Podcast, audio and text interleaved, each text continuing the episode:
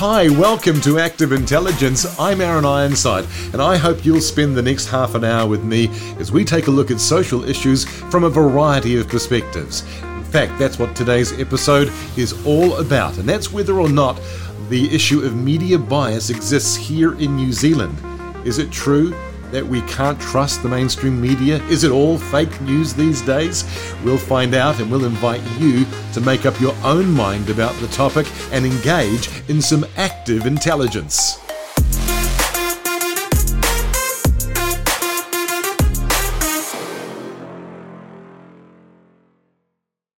On today's episode, I speak with Barry Soper, a political editor who's been covering our politicians for 50 years, and ask him whether or not he thinks that media bias has crept in over the years that he's been covering our politicians from the beehive. But we start today with a real life example of media bias. You may recall that last year I was the spokesperson for the Say Nope to Dope Cannabis referendum campaign. And at the end of the election, we sat down to ask the question did we get a fair shake with respect to the media? So, Family First commissioned a report to take a look at how the New Zealand media covered both referenda topics. And the results were quite intriguing because both topics were treated very differently. But I'll let Bob McCoskrie of Family First explain, as he told Mike Hosking on The Breakfast Show on Newstalk ZB. Not surprised on the cannabis issue. Uh, I thought the euthanasia one might be perhaps a little bit biased, but what we found in the analysis was that, uh, yeah, there was a bit of bias in terms of the op-eds towards the no vote on euthanasia, but the news items leaned towards the yes. So it sort of balanced out a, uh, across all the coverage. What was interesting, Mike, was also is that so this is over a six-month period. We've analysed more than 400 New Zealand-based media articles and opinion pieces. There was 123 that focused on the euthanasia referendum, but more than double, 281 uh, pieces on the cannabis referendum. The, the cynical observer might say, well, the media were a little bit more worried that the result wasn't going to be a yes. Exactly. And the fact that they not only did they write more about it, but they wrote more um, based on. Yeah. See, here's the problem. I don't care if you were yes or no, as long as you told me that's what your position was and I understood that. Isn't, isn't that basically the rules of the game? Well, my understanding in the old media was that you actually measured columns to make sure that you were giving equal space to both sides. And what we found was that simply wasn't happening in the media coverage. It was pretty frustrating for us watching and trying to be involved in the debate, but it seemed like the media were on auto dial to a couple of politicians, an ex prime minister, and a couple of drug friendly groups. And did you have trouble getting you, because you were no, did you have trouble getting your message out or across? Oh, hugely. It was uh, it was ignored. Uh, many times we tried to pitch for opinion pieces that were turned away. So it was a real struggle, very frustrating. In fact, that was the most depressing part of last year was uh, each morning reading the media coverage and just seeing completely biased pieces. And it was frustrating because I just felt that the public deserved to hear both sides. Like you say, uh, they can vote yes or no. That's their prerogative, but they deserve an even-handed approach. Mm. My argument is that the media should present the debate, but they shouldn't lead the debate. They should report it. Yeah, it's a very good way of putting it. So, when you couldn't get your message across, what was the what was the argument from the media outlet that they weren't interested, or that there was plenty of your voice out there already, or whatever? Oh no, there was just no communication at all, and so that's where you have to turn to social media, and you have to pay big tech to push your message if they allow it. Yeah. See, the, the, whole new issue. The yeah, the worrying thing for me in, in, in your work with with the I mean the spin-off doesn't count; they're a minor player, but stuff Newshub, New Zealand Herald, TVNZ Radio New Zealand. That's basically the bulk of the media landscape in this country. It's not like there's an outlier there that wasn't behaving themselves. It's the lot of them. Yeah, well, that's what it felt like to us as well. The, the Otago Daily Times actually gets a reasonable tick, but what we did was we, to avoid any accusations of bias and going fishing for these biased articles, we used Bryce Edwards, who's the political commentator from uh, Victoria University. We used his daily list of articles that were published. So, you know, it was that maintained the neutrality of the analysis uh, so that we couldn't be accused of fishing for biased articles, but it wasn't hard to find the biased articles, unfortunately. And like I say, in the euthanasia referendum, uh, credit where credit's due, the media Yep. did a good job. Yeah. But in the cannabis referendum, they were woefully inadequate. Exactly. So the difficulty now is what do you do about it? And the answer I would suggest to you is there is nothing that can be done about it because they're not going to change and they're not interested in changing. So it's up to the punter, I suppose, to be at least aware of what you're dealing with. Yeah, awareness for the consumer of what they're actually buying or reading.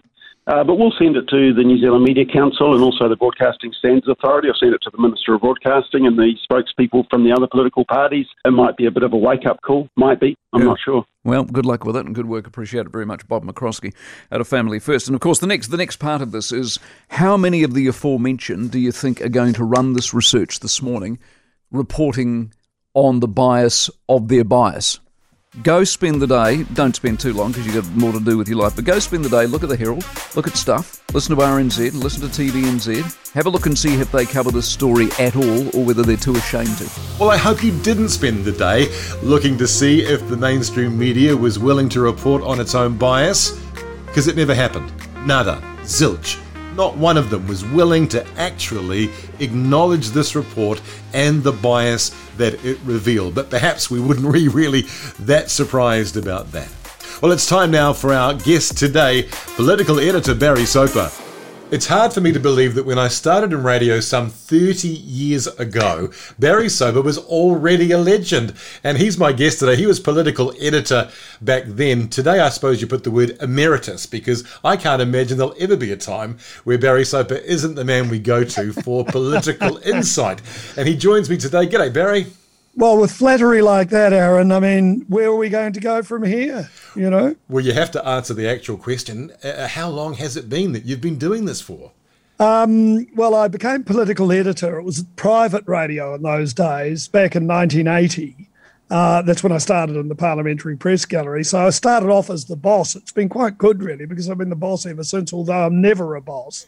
Uh, I think everybody else bosses me. But um, I started in journalism, believe it or not. Uh, this is dreadful to say, but in 1969. So I've been more than 50 years in the business, which is um, a long, long time.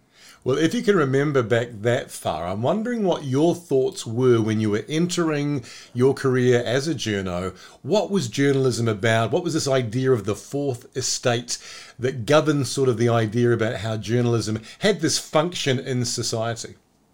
It was very, very different uh, back in '69. I, I started in June '69, and um, it was sort of, you know, those sun visors in the office, men with cigarettes, um, and diction and spelling and punctuation was everything. And uh, I was on a newspaper, I was a sub editor, so essentially my job was to write headlines.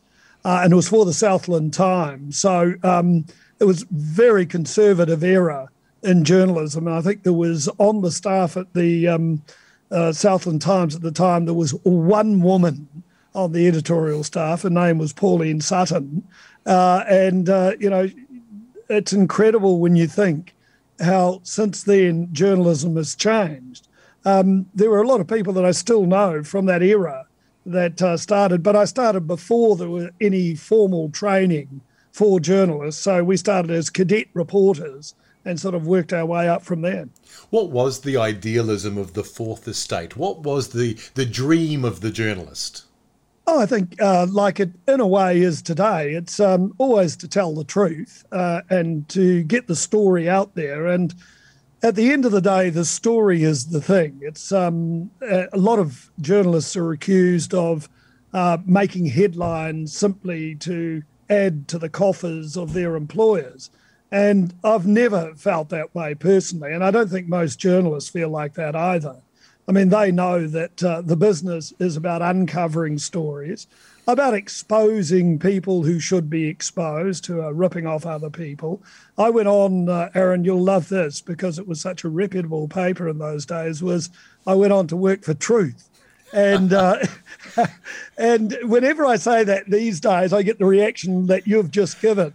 People say that's scurrilous rag. Well, I can tell you the time that I worked on Truth, I was the sole office representative. It was in 1973 in Hamilton. And uh, it, it was a great era of journalism then because uh, in those days, they used to give you as long as you liked to investigate a story. And some stories would take up to a month, and um, you would finally expose whatever you were setting out to expose. But don't forget, truth was there before you had the likes of um, consumer affairs television like Fair Go. Uh, so a lot of people felt that truth was the place to go to if they were being ripped off. And uh, we had plenty of complaints, plenty of stories. And uh, it really taught me a lot about journalism, about uh, how to uncover stories, how to work on stories, and at the end of the day, more importantly than anything, to make sure they were accurate. And I'm pleased to say, Aaron, that in all my time in this business, I've never been sued for any inaccuracy. Let's talk about the impact of 24 uh, hour news television. Because it seems to me that one of the challenges was that very quickly uh, news editors realized there wasn't 24 hours worth of news. And so to fill up that airtime, we started to talk to experts to get opinions, and opinions have become a kind of news all of their own. Did it change everything? Is CNN, in a sense, to blame for the way in which news has become so opinion based? Um, I think it's sort of been a gradual uh, progression. I remember when um, I started in newspapers, you would never have a byline. It was a story in the paper without a byline. And then they introduced bylines, so people were identified with uh, particular stories and the way stories were written. And then, of course, um, from the time I started in Parliament, I was expected to give opinions because, as political editor, that's your job. And so, as a callow youth, I would say, well, I was not quite 30, but I was giving opinions on the likes of Rob Muldoon and whether he was doing the right thing. And he used to scowl at me. And uh, I remember once him saying to me, Mr. Soper, I'll be here long after you're gone. And sitting there, I thought, we'll see about that, Rob. And of course, um, I'm still there. But um, yeah, I think in terms of opinion, I, I believe that there's a, so much opinion out there. Sometimes it gets confused with actual news, and that's a bit of a problem uh, because it would seem that now everyone has an opinion. And I think the advent of social media, as opposed to 24 um, hour television, I think it's social media that's uh, led to much more opinion being out there because it would seem that anybody now, regardless of their background, uh, can tap away on their um, laptop and express their opinion, and suddenly it becomes bona fide. Um, I don't think it is, but nevertheless, um, they're able to do it. And some influencers look at it and um, shy away from it. So, you know, opinion is very much now uh, part of uh, the journalistic ethos. Let's talk about bias. Uh, you've said before that you don't perceive a great bias, and I think for the most part you're right. But as you know, I spent a good chunk of last year being the spokesperson for the no vote campaign in the cannabis referendum. In the wash up of that, Family First did some analysis of the media coverage of both referenda topics. Now, it turned out that euthanasia came out at pretty much 50 50, very close, yep. so we'd call that kind of fair and balanced coverage. But we suspected as we were going along that it looked like there weren't as many opportunities for me or the no position to get an airing in the public arena. Yeah, but you had nothing arena. to say, Aaron. That's the problem. well, certainly you'd get that impression from the results because the results were that the yes advocates were quoted uh, twice as often as no advocates were. What do you put that kind of bias down to? Well, I think you put it down to who is delivering the message. And in your case, it was um, Family First, I think. Right. And, you know, I mean, and I understand, certainly understand the point of view coming from where Family First comes from. And, you know, it's a respected um, lobby group. And, you know, I think they have a view. But there are so many views, and there were so many views on cannabis uh, law reform and whether it was a good thing. My, I was a, uh, a yes uh, to cannabis law reform because. Mm-hmm you know, I've seen it overseas. I've seen it uh, where it's been legalized for some time. I've seen it in uh, Amsterdam, for example. And I've often made the comparison. I know we're not here to talk about cannabis law reform, but uh, generally the perception of the media. And um, if you look at uh, the streets on Amsterdam on a, um, and I was there on a Thursday, Friday, and Saturday night, and compared that with um, Courtenay Place in Wellington, and the people that uh, are in Courtenay Place boozed and vomiting in gutters, whereas in um, Amsterdam everybody was smiling, uh, few cops around, and very, well, no disorder that I could see. So uh, that's a very simplistic view of uh, probably why some people, such as myself, um, uh, say yes. But uh, there were many more um, issues that were involved in that. But uh, in terms of coming back to the media and their coverage of it, I think uh, it's it's probably more sympathetic within the media uh, for pro cannabis law reform. And I think just that's a general aspect of uh, the media and maybe the way the issue was covered. Well, in light of that, though, what does that say about our journalistic community that, in a sense, they struggle to park their own perspective and bias, both in terms of how they covered the stories, but even which stories they bothered with? Uh, do we need to learn to, to park our bias at the door? No, I think it, this was about social change, and um, you know it's a bit different to uh, cracking down on bikies, for example. It's a uh, an issue of social change, and I you know put in the same category as that um, changing the flag, that debate. And uh, I am sure if you weighed up the pros and cons for that, you may come out with the same conclusion that you know those of us who were in favour of changing the flag, and you've got to remember both these issues, funnily enough they were very, very close when it came down to the line. I mean, there wasn't an overwhelming majority, uh, one, one or the other issue. So, uh, you know, it's, um, yeah, I, I, guess a bit of media bias there. But uh, like I said at the beginning, that uh, sometimes it's the messenger that's putting it out because we know uh, where the message is coming from, and maybe they don't get the coverage that they believe that they uh, should be getting.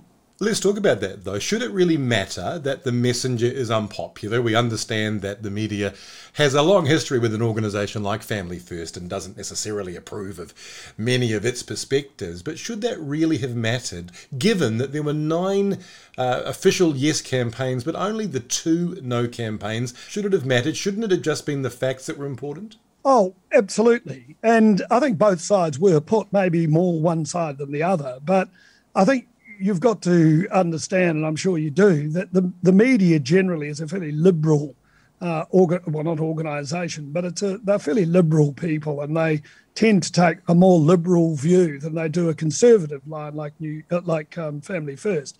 So you know, it's uh, to be expected, I think, and that's not to say that uh, the other side isn't given um, coverage, but maybe not as coverage as much coverage as they expected to be given.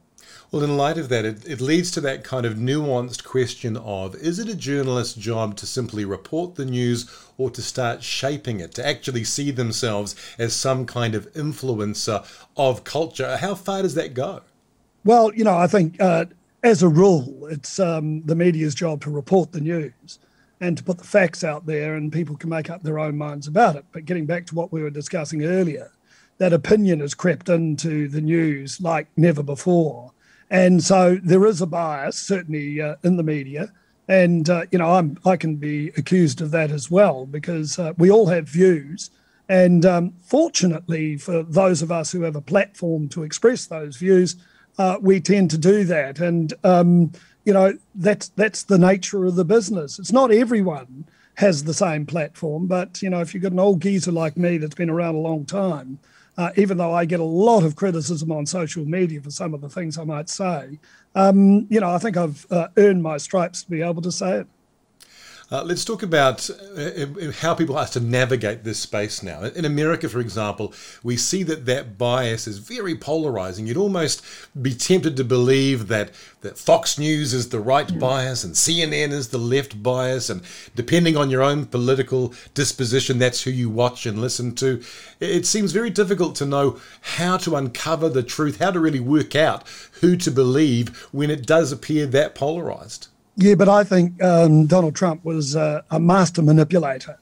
And, uh, you know, he claimed even the election result was rigged. But prior to that, uh, we knew that what he was going to do before he was uh, voted out of the White House. And in fact, I was fortunate enough to cover the 2016 campaign um, with Donald Trump and Hillary Clinton. And some of the stuff that came out then, remember the emails at the end and um, uh, certainly American politics is very manipulative. Um, uh, there are sides in the media, like you've just mentioned, Fox News and CNN. CNN is very pro-Democrat. Um, Fox News is um, pro Republican, although I don't think they're as pro as they once were before Donald Trump uh, came around. But um, yeah, I think. Uh, but if you go, you know, it's not only the United States. If you go to Britain, you know, you got the Sun tabloid that's uh, very right wing. You've got the Guardian, which is left wing. Uh, so you've got left and right, and I don't think you get ex- the same in this country, the same extremes in this country, and maybe it's because of our size that uh, you know we're not quite big enough to uh, have organisations that uh, can take these polarising views. But nevertheless, uh, you know there is there certainly is a bias in the media. Um, but if you want to tune in to Radio New Zealand uh, Morning Report as opposed to Mike Hosking on Newstalk ZB, it's your choice. Uh, let's talk about the fact that this has led to the emergence of the alt right media, this kind of abandoning of mainstream media altogether. And particularly, it seems conservative people have have gotten it in their head that the mainstream media can't be trusted and, and is a kind of against them and has some sort of cultural uh, agenda that they can't approve of. Uh, what is the way forward now? What is the future of mainstream media if large chunks of the population uh, no longer really trust journalists to be the truth teller they once were? Yeah, it's an it's an interesting conundrum that because when you look at um, certainly social media has given rise to that, and it's given rise to, in my view, too much credibility being given to some aspects of social media. Whereas mainstream media, and here I am defending it, and I, I think I'm able to do that because I've been in it for so long, but mainstream media tend to be trained journalists. They tend to be people that have uh, gone out, uh, myself excluded, uh, because I started too long ago. But uh, mainstream media, I, don't, I think there will always be a place for that. I think um, people understand that if they're tuned into the mainstream media, they're going to get opinion, definitely, but they'll get uh, much more of the real news than what Donald Trump would like to have us believe uh, the real news is fake news. Well, in the mainstream media, there's, in my view, very little fake news how do we test it? What is the litmus test? How does a user work out, as you say, what is fake news and, and what isn't? Well, you know, um, how long is a piece of string? I mean, really, um, I think if you apply pure logic to what you're reading and, um, you know, extrapolate that against what you know about a particular subject, you'll probably come to the right conclusion. But, you know, uh, there is so much um, fake stuff, and very little of it, I've got to say, is in the mainstream media, uh, of which you worked for for a number of years. Um, and I don't think I think um, the most of the fake stuff uh, is um, social media and people, the keyboard warriors at home, uh, sort of sitting down and typing whatever they want, and um, expect the public to believe it. Well, Barry Soper, thank you so much for your time today. I'd wish you another 50 years in uh, political editorial work, but I who would wish that on anybody? Well, Barry doesn't really believe that bias is real, but perhaps he's not able to see the wood for the trees, so to speak. He's been involved for so long, he's part of the woodwork, and it might be really difficult for him to actually see and believe that the New Zealand media has become biased. But I want to tell you a story about how bias really, truly happened in my own experience. Here's how it went down during the campaign. On day one, the TV reporter asked me, is smart approaches to marijuana in the US funding the Kiwi campaign because we had borrowed their name. We were Sam NZ. We explained, no, we've just borrowed the name, but the Americans aren't giving us any money or any influence or leadership or anything. And yet on the Tuesday, they ran the story that said that the Americans were interfering in the Kiwi political process. We were pretty mad about that and demanded a right of reply. And they kind of knew they'd done the wrong thing. But he was the right of reply. On the Wednesday, I got 20 seconds to explain the truth, not during the news, but at the end of the sports news just before the ad break. So I know full well that media bias does happen in this country. It might not be widespread, but I promise you, it is happening. So, how do we tell fake news from the real? How do we work out what to believe and who to listen to? Well, I thought this piece from the BBC was very helpful in trying to work out how to spot fake news.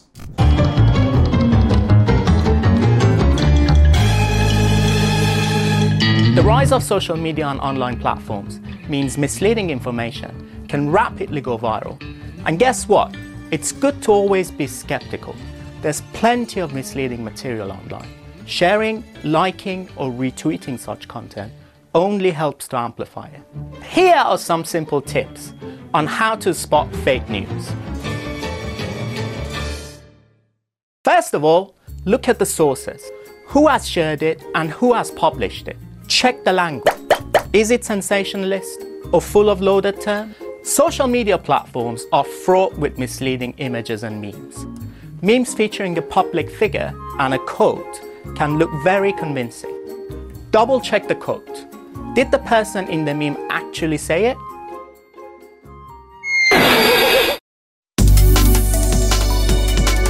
Zoom into an image to check for any hints about its location, like a shop or a street sign, a vehicle's license plate, a billboard, or a placard. In 2018, this video was widely shared in the Middle East and claimed to show police in Iran looting a shop during street protests. The clue that this is fake is right here, where the Spanish word for police is clearly visible on the right shield. The video was actually from Mexico. Platforms like Google, TinEye, Bing, and Yandex allow you to check when an image first appeared on the web so you know if it's an old image doing the rounds. There are plenty of inauthentic social media accounts. While identifying a bot account is not always easy and usually can only be done by the tech companies, there are some things you can look out for. Be careful. These clues on their own do not necessarily suggest a user is a bot or suspicious. Check an account's handle or username. Does it have loads of random letters and numbers in succession? That might suggest that the account was generated by an algorithm. Look at the account's bio. How much information is provided? And does it match their activity? You can also reverse search their profile photo is it a generic stock image or is it stolen from somewhere else? Their timeline can tell you a lot too. Do they write content of their own and engage with other users or do they only share or retweet content? As a general rule of thumb, if you see an unverified account posting more than 70 times a day on a regular basis, alarm bells should ring.